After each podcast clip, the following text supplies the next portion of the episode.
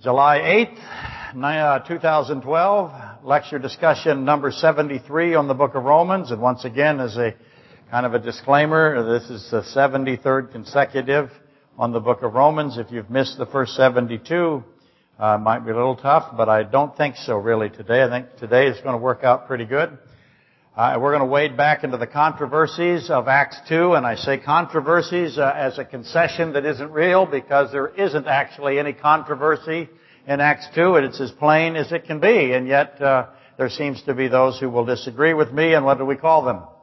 That's right, we call them wrong. But anyway, we're back into the controversies of Acts 2 and Exodus 20, and, and I'm required to do it. Um, whenever I get to Exodus 20 and I have the law of God followed by the law of the altar followed by the law of the Hebrew servant, I must go to the New Testament where the complement is, and the complement is in Acts 2. And so I have to do it. I can't avoid it. And if I were to uh, choose to avoid Acts 2 and its relationship to Exodus 20 and Exodus 21, um, then uh, that would be willing disobedience, and I choose to do the job as it's described. If you read the uh, penalty for disobedience for people with my profession, it is pretty solemn. So I do the job as it is, and that's how we get here. So Acts 2, we're coming again. But first I want to read a couple of letters, actually. I have three. First one is from Benjamin. Uh, I think you'll enjoy it. I am ever always impressed without, with how clever our internet audience is. And they are amazing people. And um, so here we go. Benjamin from Chicago. Hello, Pastor Chronister. Things are going great here in Chicago. Well, except for the heat. I'm hot-blooded and a polar bear when it comes to weather preferences. So sometimes I wonder how cool it would be to live in Anchorage.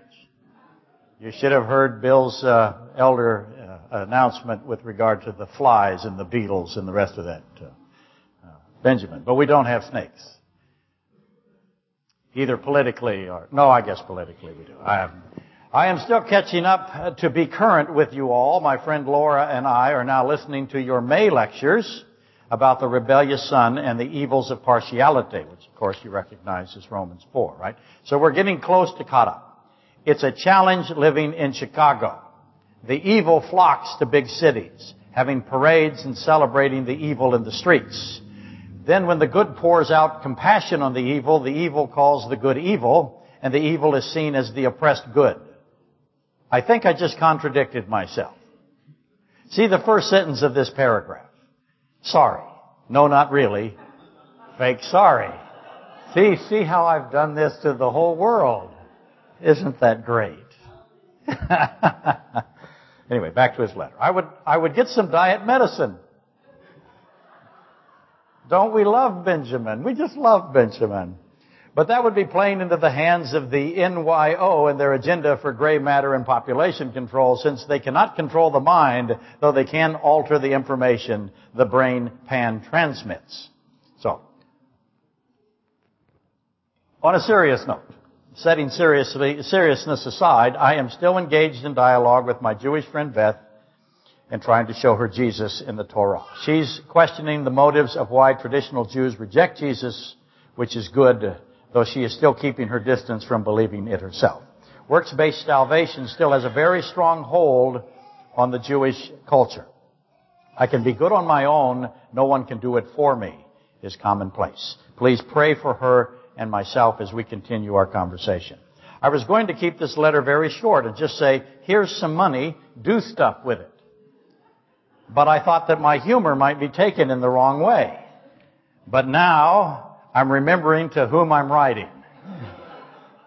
All would have been good. Give everyone at Cliffside my love, your brother in the Lord, Benjamin. So that's pretty cool, huh?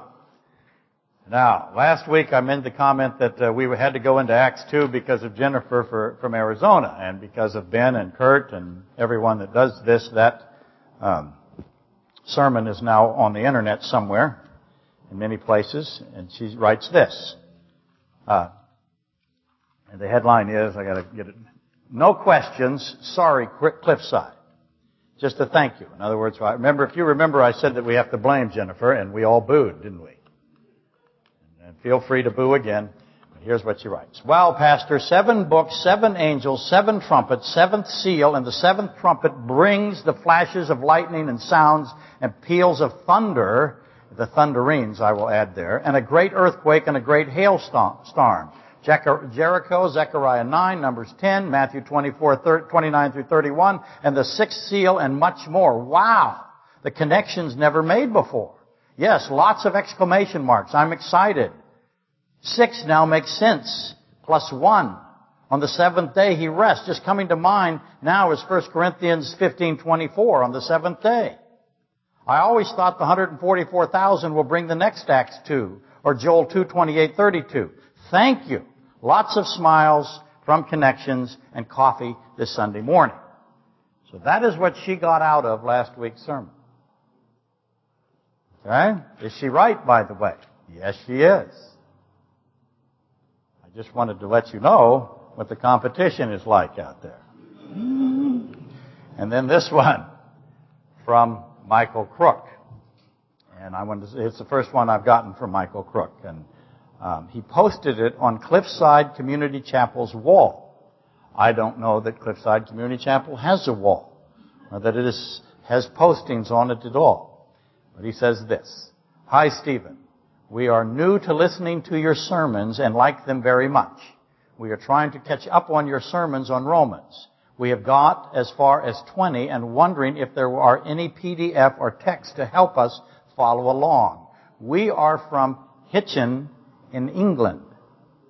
Reply to this email to comment on this wall post. So, I need a uh, techni- technical person to uh, write back to Michael about our website and things, and because it won't be me, as you know.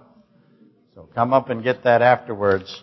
And uh, there's uh, apparently a small group in England, and we are very grateful to have you, Michael, and thank you for letting us know you're out there. Okay. To recap somewhat as to where we've been and, uh, and how that has caused us to be at Acts 2, and the need to have a clear biblical based understanding that incorporates Exodus 20 and Exodus 21. L- listen, I'm going to say this a lot because I'm going to pound it in as much as I can. Oh, that pen didn't work. The other one's broken. Acts 2 is the New Testament complement to Exodus 20. You cannot have a view, or you can, but you will intentionally be wrong.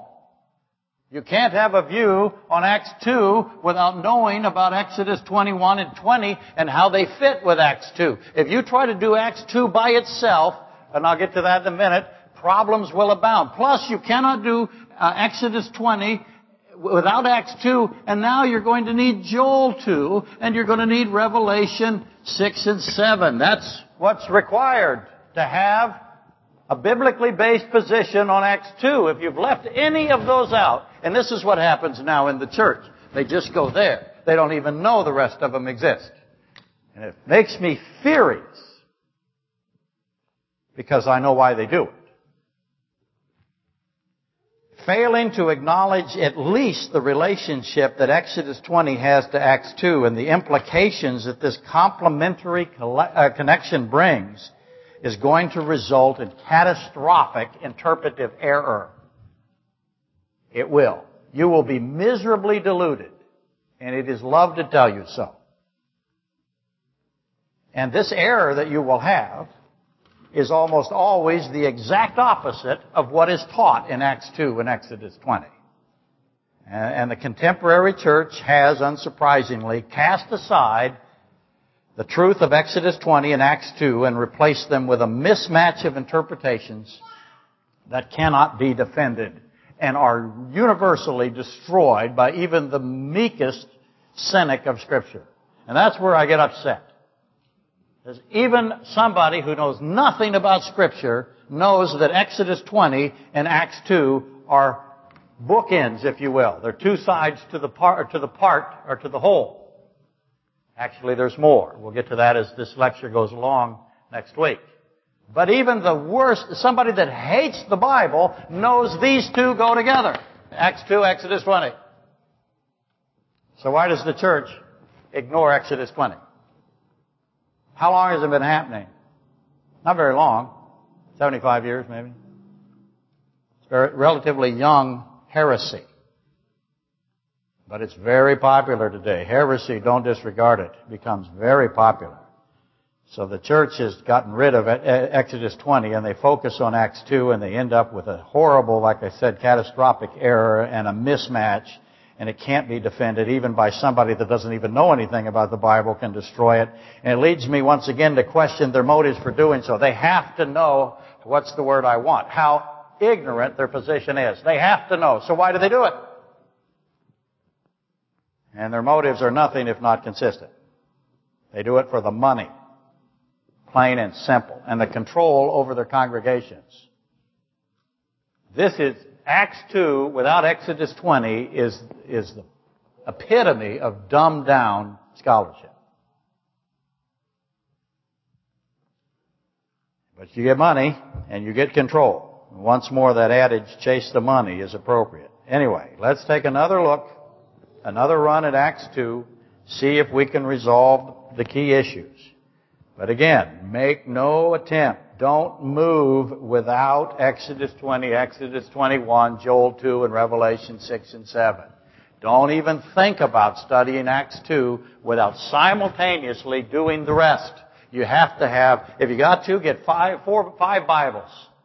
Six. One, two, three, four, five, six. Six Bibles. Put one at Acts 2, one at Exodus 20, one at Exodus 21, one at Joel 2, one at Revelation 6, one in Revelation 7. Now you've got a chance to understand Acts 2. If you think you're going to take it on by yourself on one side, and see nothing. It's the blind men grabbing the elephant joke, right? One guy grabs the tail, he thinks he's got a snake. That's exactly what happened to the church in the last 75 years. We got a bunch of people with snakes. Literally. One guy just died from letting a snake bite him a couple weeks ago.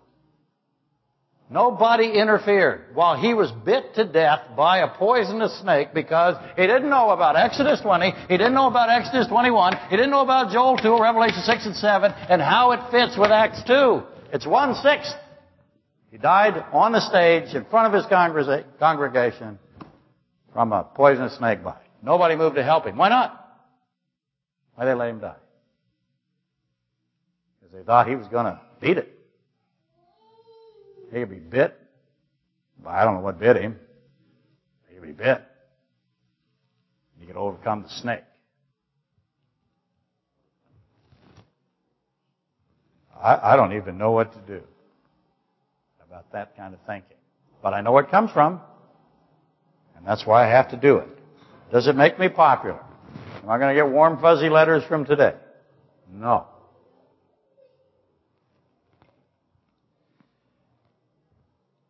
So, the law of God, the law of the altar, the law of the Hebrew slave, that is Exodus 20 and 21. And that order is critical. Law of God, law of the altar, law of the Hebrew slave. What that is, is God coming to the nation of Israel with the problem of sin, and then immediately, that's His law, and then immediately providing the provision to that sin. In other words, the way to overcome the penalty so he pr- provides the solution to sin, and then that, that's the altar, and then he tells you that he is the person who is the solution, or he is the person who is the altar. That is the law of God, the law of the altar, and the law of the Hebrew slave. And what that, ha- when it happens, it happens 50 days exactly to the day that Israel crossed the Red Sea. So they cross the Red Sea, they go 50 days, they get to the mountain, and they get law of altar, law of, I'm sorry, law of, of God, law of altar, and the law of the Hebrew slave. 50 days exactly. That's what they get, right? And they get what else? What else do they get?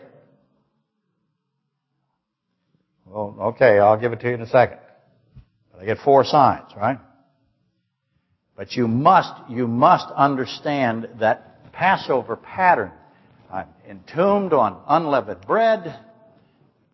Okay, well, I'm getting ahead of myself.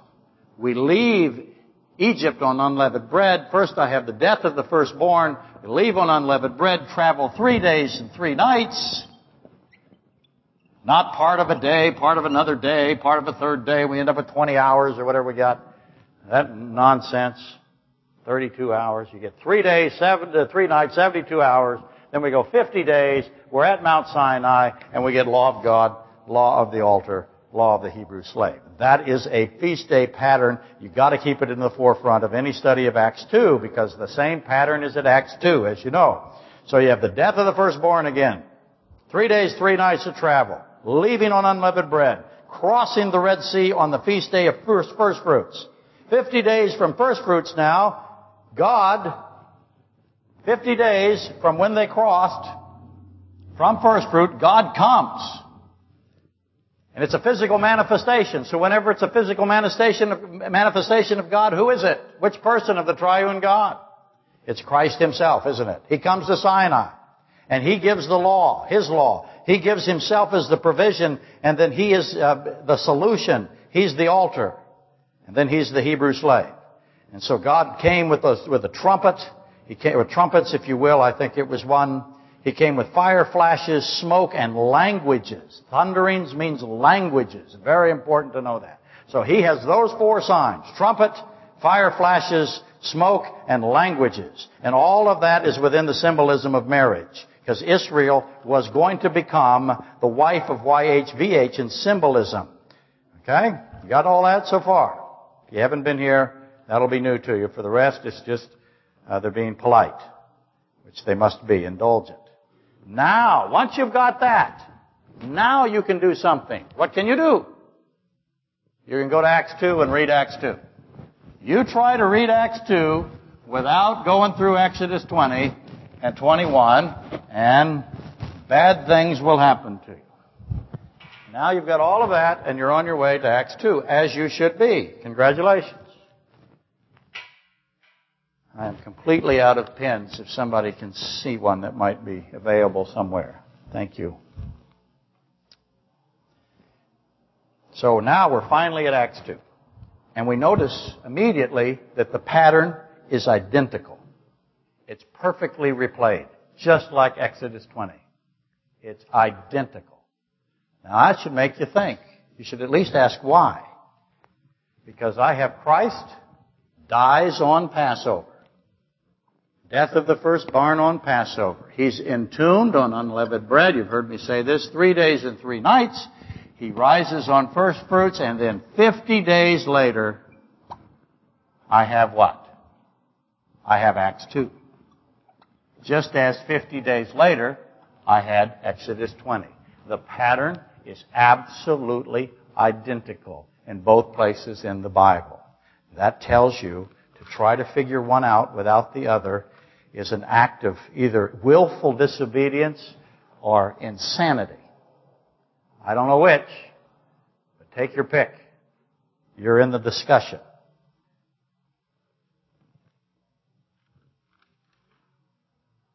So, what happens here at Acts 2? So far, it's identical to Exodus 20. I get the same four, whoops, signs.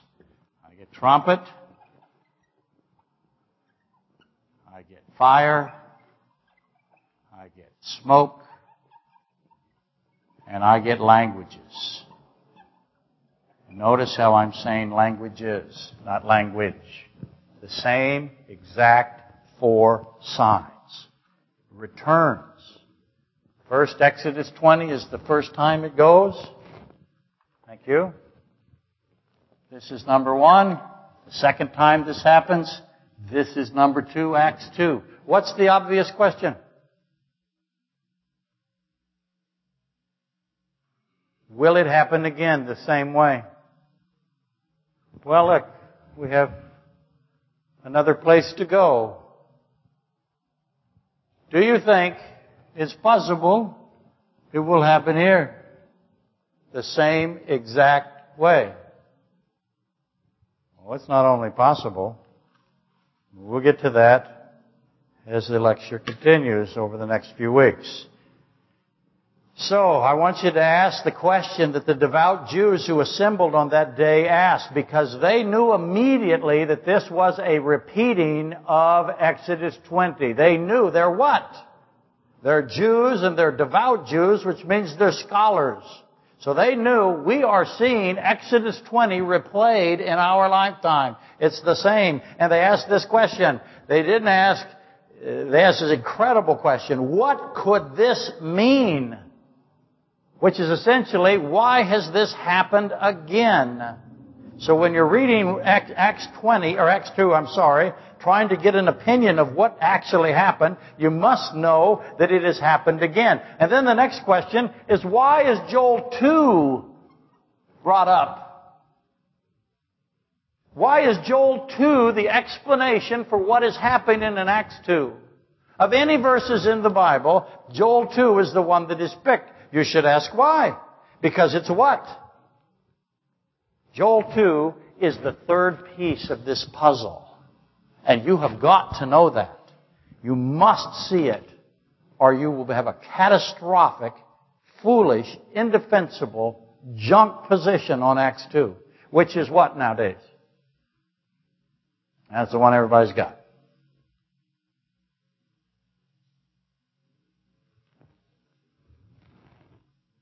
Me mad. I have done this many, many times, and I've done it in some places that were very hostile to me.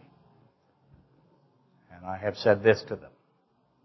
How dare you have this infantile position on Acts 2? How dare you? You can't defend it. You know you can't defend it. Your pastors know they can't defend it. They know why they're doing it. They know it's baloney, to be kind. And yet you've got it.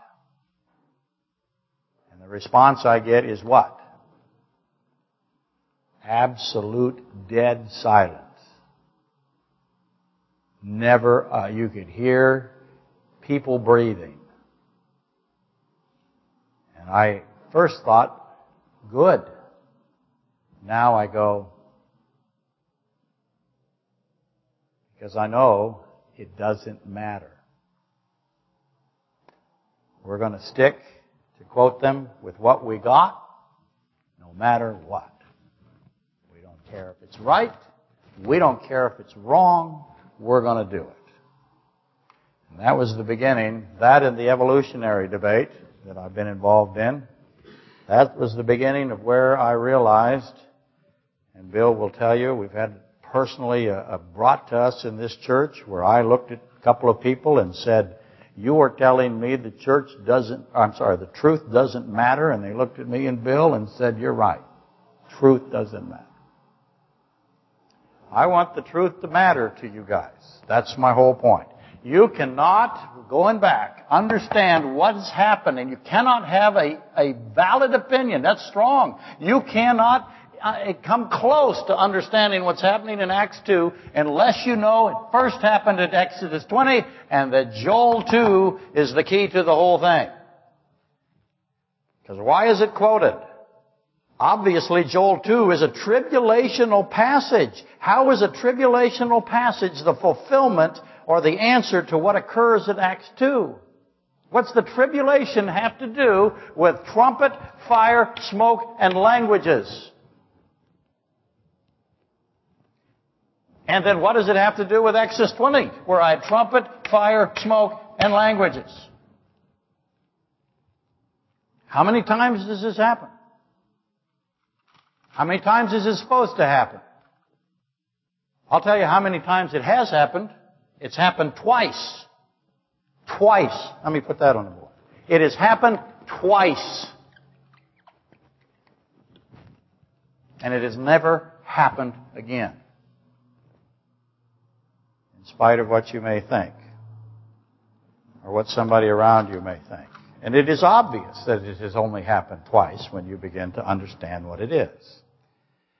See, it happened at the beginning of the nation of Israel. It's Israel's commissioning. And Israel is the theocratic kingdom. And the signs and wonders, the trumpet, the fire, the smoke, and the language accompanied this commissioning. And by the way, how extraordinary were those? That sound was unbelievable. You've never heard that sound. No human being alive has heard that sound. The fire was unbelievable. The smoke and the languages was, was astonishing. They, have never been repeated, and they must all be together. And there, by the way, is your answer to the why the Joel 22, 28 through 32 question. For those who want to go on while I continue with the sermon. I know a lot of it is a little repetitive if you've heard me before, and most of you have. And much to the consternation of Jennifer's mid-Dispy friends, God began the church of Christ, the spiritual kingdom. First, he begins the theocratic kingdom right here. Then he begins the spiritual kingdom right here. He did it on the same day. He did it with the same signs. He did it for the same reason, frankly. And much to the mid-dispies or the mid-dispensationalists, uh, they have to deal with that. They don't like that. Nation of God and the bride of Christ, or the spiritual nation, I'm sorry, the spiritual kingdom and the theocratic kingdom, being Israel, the theocratic, the spiritual being the church. Both come 50 days from first fruits. One is 50 days from crossing the Red Sea, Israel. The other is 50 days from the resurrection of Christ. And they use again, I can't say this enough, the same exact signs. Trumpets, smoke, fire, languages. Is that a coincidence? No, it's not a coincidence. There's no coincidence. It's His plan of redemption revealed. And remember, when God reveals something, it's not always the same as when man finally gets around to noticing it. In other words, man may not notice it for a long time after it happened. But you can tell, I hope you can see, that he starts two extraordinary um, entities, if you will, the theocratic kingdom and the spiritual kingdom on the same day. Anyway, same day in the sense, the same feast day. I'm going to tell you the calendar was identical. So the calendar that happened in the Exodus of Egypt and the calendar that happened at the crucifixion were the exact same days. Do you think God would have worked that out? Yes, He would have. And I believe He did. That's how you got to start any study of Acts 2. Otherwise, you're going into the ravine, you're going into the muck, fog, sewage tank, you pick your analogy, but you're going to be in there. But once you have begun on sound footing, Acts 2 falls into place, and the counterfeit teachings that predominate today are easily dealt with. They're dismissed, and you'll see them as counterfeit. They lack the depth they lack, they lack the connecting, the layering that identifies Scripture as Scripture. First and foremost, what must Scripture do to identify itself as Scripture? What's it got to do? It's got to, it's got to bring forth Jesus Christ. If it doesn't present Christ, if it's not a portrait of Christ or the revelation of Christ, then it's not Scripture. And for many, many years, people thought Esther, what's Esther? Well, then they finally figured out the incredible typology that's in the book of Esther. It, it is either a portrait of Christ or it is revealing Christ or it's not scripture. If there's a view that says that something that is Christless, see, what have I just told you so far? How much Christ have I just told you is in Acts 2? It's the exact same pattern as Exodus 20. It's from His resurrection. He's the one that's the provision. He's the altar. He's the law. He's the uh, Hebrew slave. By the way, these four signs are four parts of a whole. What do you think they teach? Who do you think they teach about? Christ. So any understanding of Acts 2 has to be a presentation of Christ. What's the church doing today with Acts 2? The opposite of that. Why? What a money. Okay, let's reread Acts 2, 5 through 8 and Acts 2, 11 through 12, really fast. So you can begin to get through this without me forever. So that when they knock on your door or give you some nonsense, you'll be able to see through it. And there were dwelling in Jerusalem Jews. Right off the bat, what do we got? Jews. Devout Jews from every nation under heaven. So I have a bunch of Jews from all over the place. Why does it say every nation under heaven? That's a lot of nations. Because it, that's your first clue, by the way, it's about Exodus 20. Because what was heard at Exodus 20 and what was heard at Acts 2 are identically the same. He does it twice. And when this sound occurred, what sound was that? When this sound occurs, incredible, amazing sound. When this sound occurred, the multitude came together. How many people I got? Had a multitude. The multitude came to, how big is that? Thousands and thousands and thousands of people. How come they came? Tells you why they came. As a sound. What did it do? It did the same thing at Acts 2 that it did at Exodus 20. It freaked them out.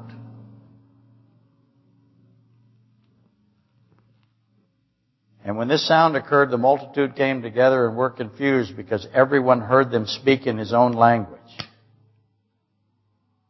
So I have a tremendous amount of things going on. I have this rushing sound. I have the sound from heaven. I have the filling of the room. I have fire. And then this language starts and people ran to hear all of this stuff going on. And they heard this language. Then they were all amazed and marveled, saying, how many are there? Thousands upon thousands, and they're all what? Mostly Jews. But what else are they? We'll get to that in a minute. And what are they hearing? What's unique about every one of them? There's, there's thousands of them, and they're from all over the world, the known world at the time.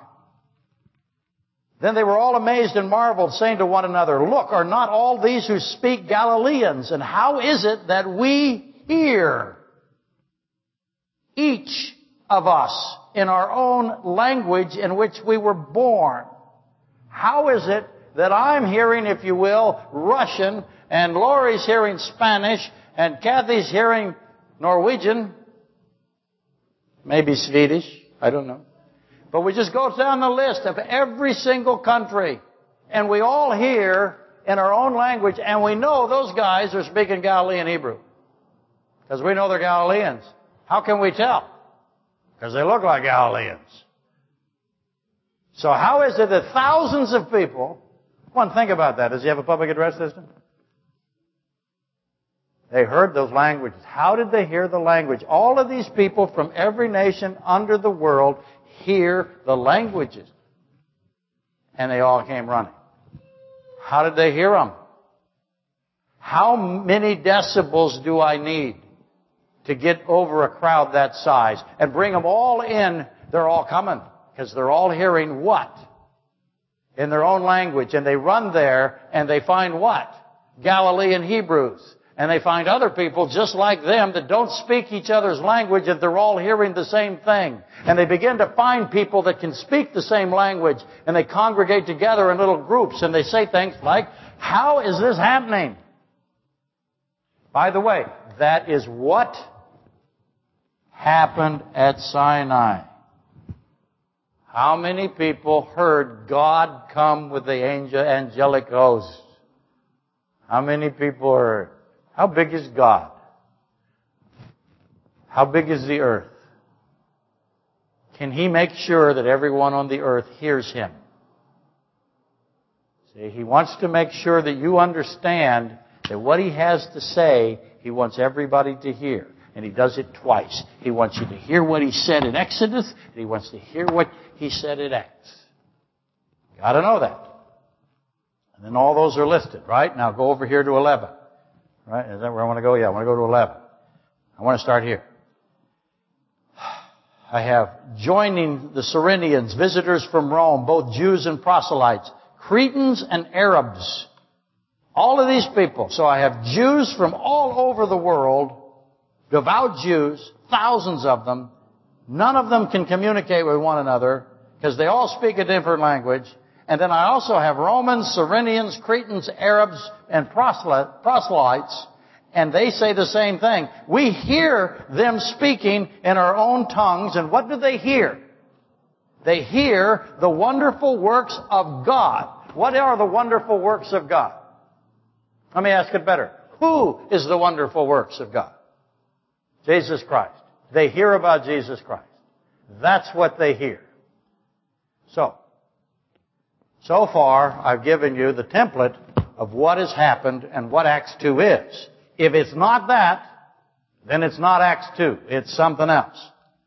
It's up to you to decide what it is. And then they asked that one, so they were all amazed and perplexed, saying to one another, what could this mean? What they're saying is, why has it happened again? Why has Exodus 2 been repeated? They don't need a translator. They've got that already handled. They can hear it themselves. What they need is meaning. So what does the scripture say? Forget about everything somebody might have told you. Just look at the facts. Count it. It's in the Bible. It happened in Jerusalem. By the way, really fast, because people have been asking me this. Jerusalem is Jerusalem, right? Jehovah, Jehovah, I'm going to, I'll just, Jehovah Jireh, Salam. Jerusalem.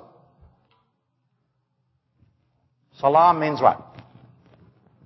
Peace. Zion is the replacement in Psalm uh, 137.1. Check me out. Hope I'm right. Zion is a replacement for Jehovah Jireh Salam. Okay, you sing the song. Jerusalem. Okay? God provides peace is what that means. That's why Abraham named that mountain God provides peace. Zion is, is the word that replaces that. So a Zionist is a what? He's a peacist. Now you gotta understand why Zion, Bethel, Shiloh. We'll get to that in a couple.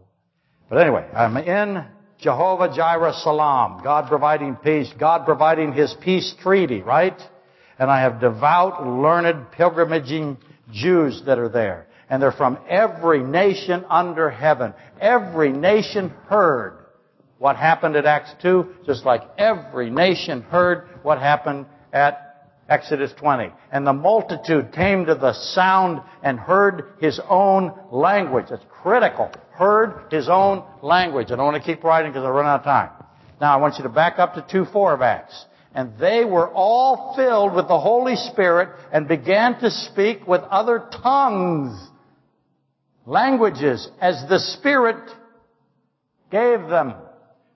Okay? And people heard that. The Holy Spirit gave the Galilean Jews who speak Galilean Hebrew this utterance. And we have to define that utterance. How did that happen? Because if I'm a Galilean Jew, how many have I got? How many were there? How many were in the audience? How many languages do I have to have, be able to get to? All of them. At the same time. I'm not going to say, okay, all you Spanish people come up, we're going to do Spanish now. You're gone. Any of the Romans, Italians, right here, we're going to do Italian now. It's simultaneous. Thousands and thousands of people, they all heard in their own language from the Galilean Hebrews. And there's 12 of them. That's very important. You can argue about that. Some might say 11. But I'm going to hold out for 12. How come? Because I've read Revelation 7. Everybody heard. Every devout Jew, Romans, Arabs, Cretans, and the proselytes all heard in their own language. Compare that to the multitude gathered at the base of Mount Sinai. How, who did I have there? I had Jews. Who else did I have? I had all kinds of people that came with them. By the way, who's in the mountains watching this army there, knowing that army's coming to invade them?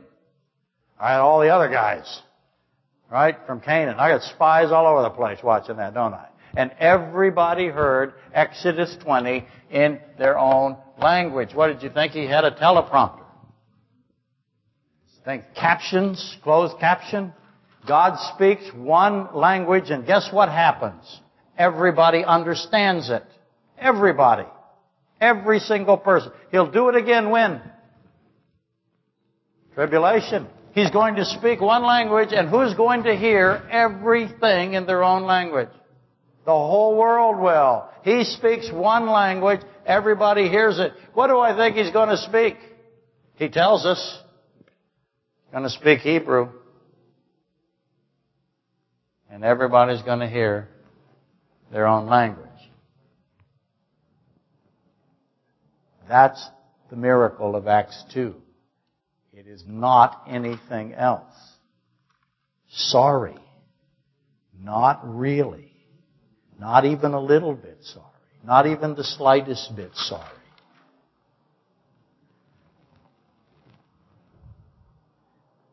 Exodus 20, people who spoke different languages who came out of Egypt, plus those who were all over the, the world, all over the world heard what God said in their own language. And they know who said it, by the way. They knew it was God.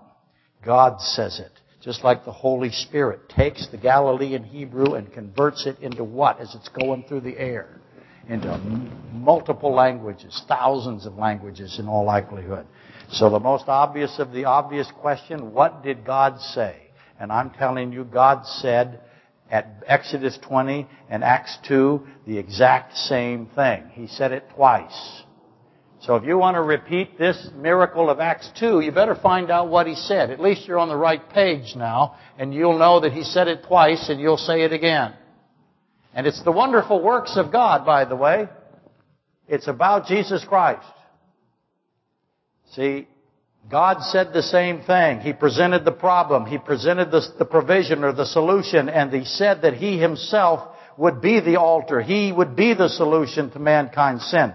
And as evidence again, Acts, Acts 2, 20, or 37, look at this. Now when they heard the wonderful works of God, they were cut to the heart. So whatever happened at Acts 2 and Exodus 20, it better cut somebody to the heart. And said to Peter and the rest of the apostles, men and brethren, what shall we do? And what happened to them? Then Peter said to them, repent, be saved. That's the end of Joel 2. It says, whoever calls on the name of the Lord shall be saved. So I better see some salvation happening. I better see some cutting to the heart. Because that's the purpose of this. That's the purpose of those four signs. If you're going to cherry pick out a sign, I better see something that is something like Acts 2. Do I see it? No. I don't see it. Makes me mad. More on that later. But here's the interesting thing. Go back to Acts 2. You'll see I have the coming of the Holy Spirit, I have the crowd response, and then what do I have next? What's it say? You have a Bible. What's it say? It says Peter's sermon. But Peter, standing up with the eleven, raised his voice and said to them. So that's how I know.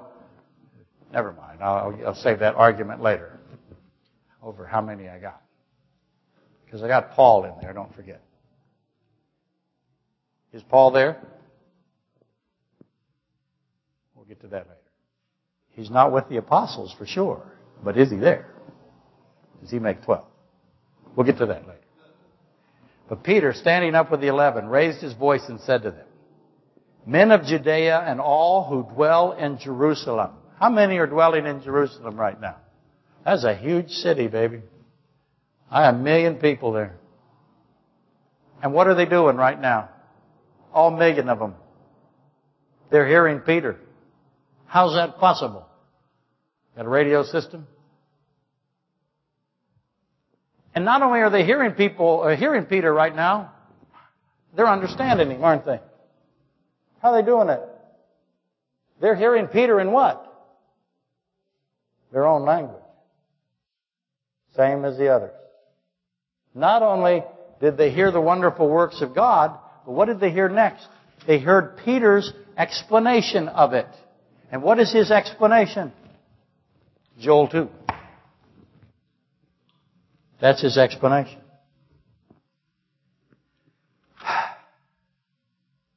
In any event, Galilean Jews speaking Galilean Hebrews to a multitude of devout Jews and Gentiles boldly proclaim scripture after scripture, connecting portrait of Christ to Christ, another portrait of Christ, hundreds of portraits of Christ to Christ, and it all comes out. All who hear it, they hear it in their own language, and it is the wonderful work of God, and God is reversing Genesis 11 as only He can. What is Genesis 11? That's where He confused the languages. Now He is unconfusing the languages, and He does it in two places, Acts 2 and Exodus 20. That's what's happening. And He did it in, He's done it twice. And note the emphasis is on the hearing. They hear in their own languages the wonderful plan of God, the truth of the person that is Jesus Christ, God Himself in the flesh. This is about God in the flesh, Jesus Christ. This is the second person of the triune Godhead providing Himself as the solution to sin. Acts 2, Exodus 20 are all about, both about Jesus Christ. If it's Christless, then what is it? It's garbage.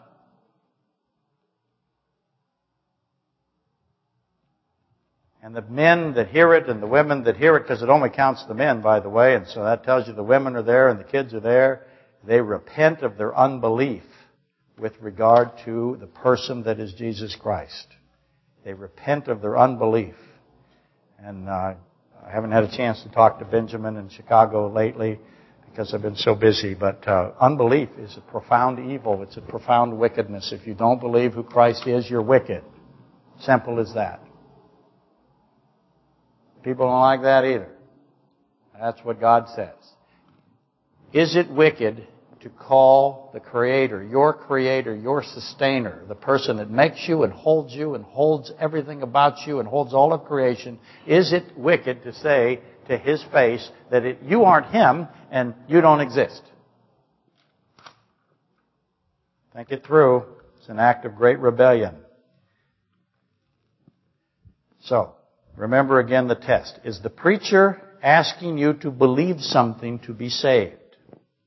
If he is, good. Is he, or is he asking you to do something to be saved? If somebody's asking you to do something to be saved, he's not biblical. You have to be, believe something to be saved. You either believe God or you do something yourself. You either are saved by belief in Jesus Christ is God and sacrificed himself and provided the solution that reconciles us to him again after our sin. You either believe that or you try to save yourself by yourself. There's your choices.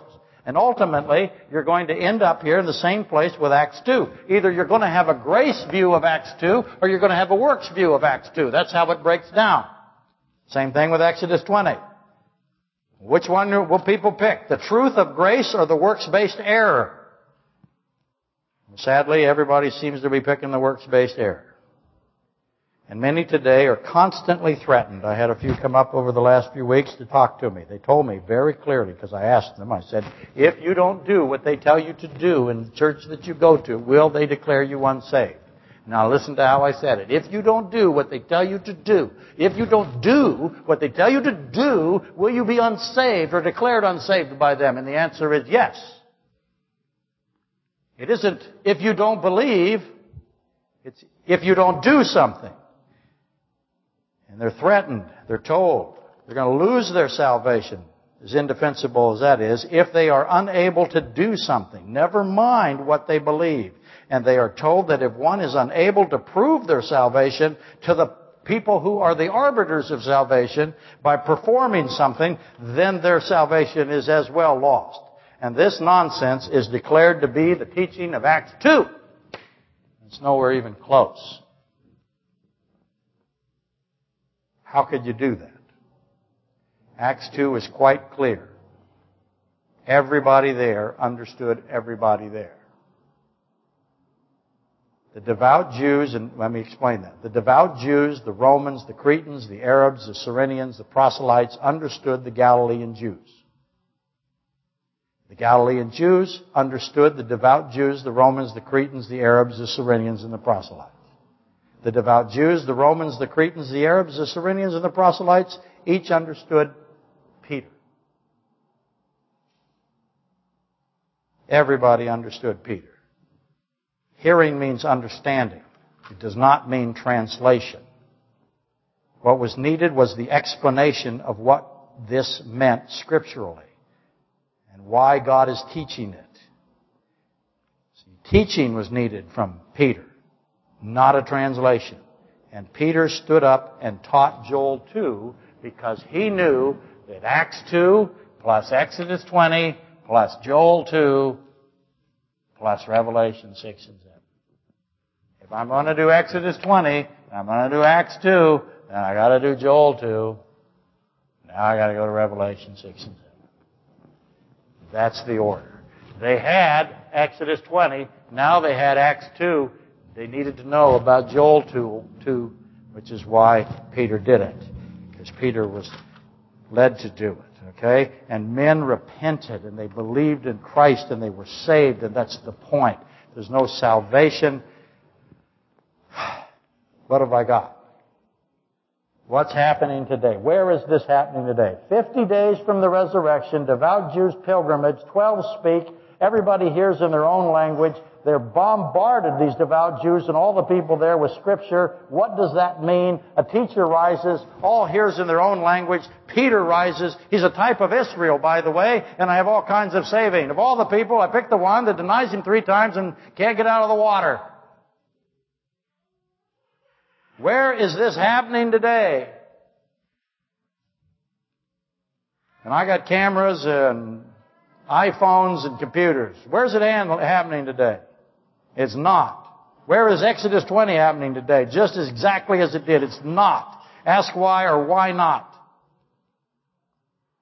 What is happening today is some kind of intentional, I don't know. I don't know what it is. I'm very suspicious of their motives. I think it's all about money.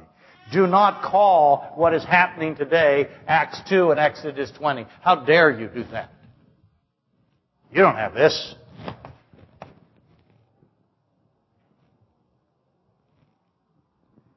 How many crucifixions of Christ have there been? I got one. How many do I need? I need one. How many beginnings of the spiritual kingdom do I have? I got one. How many theocratic beginnings? I got one. How many times have we had the smoke and the trumpet and the language and the fire? Twice. Will it happen again? Will it be three times? What's going on in Revelation?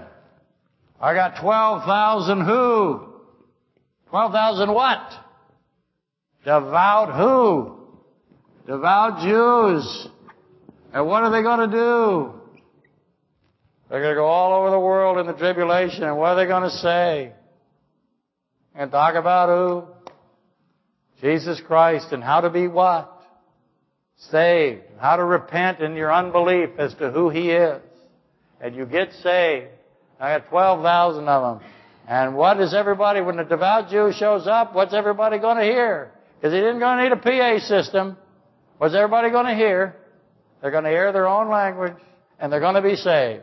Because one of the purposes of the tribulation is worldwide revival. So here it goes again. Three times.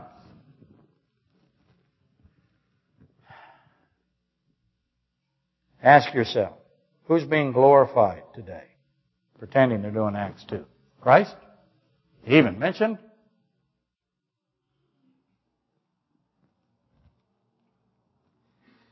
What does it all mean? Exodus 20 plus Acts 2 plus Joel 2, 28 through 32 plus Revelation 6 and Revelation 7. What does it all mean? Next week, we will head off to Revelation. Find out. Let's rise and be.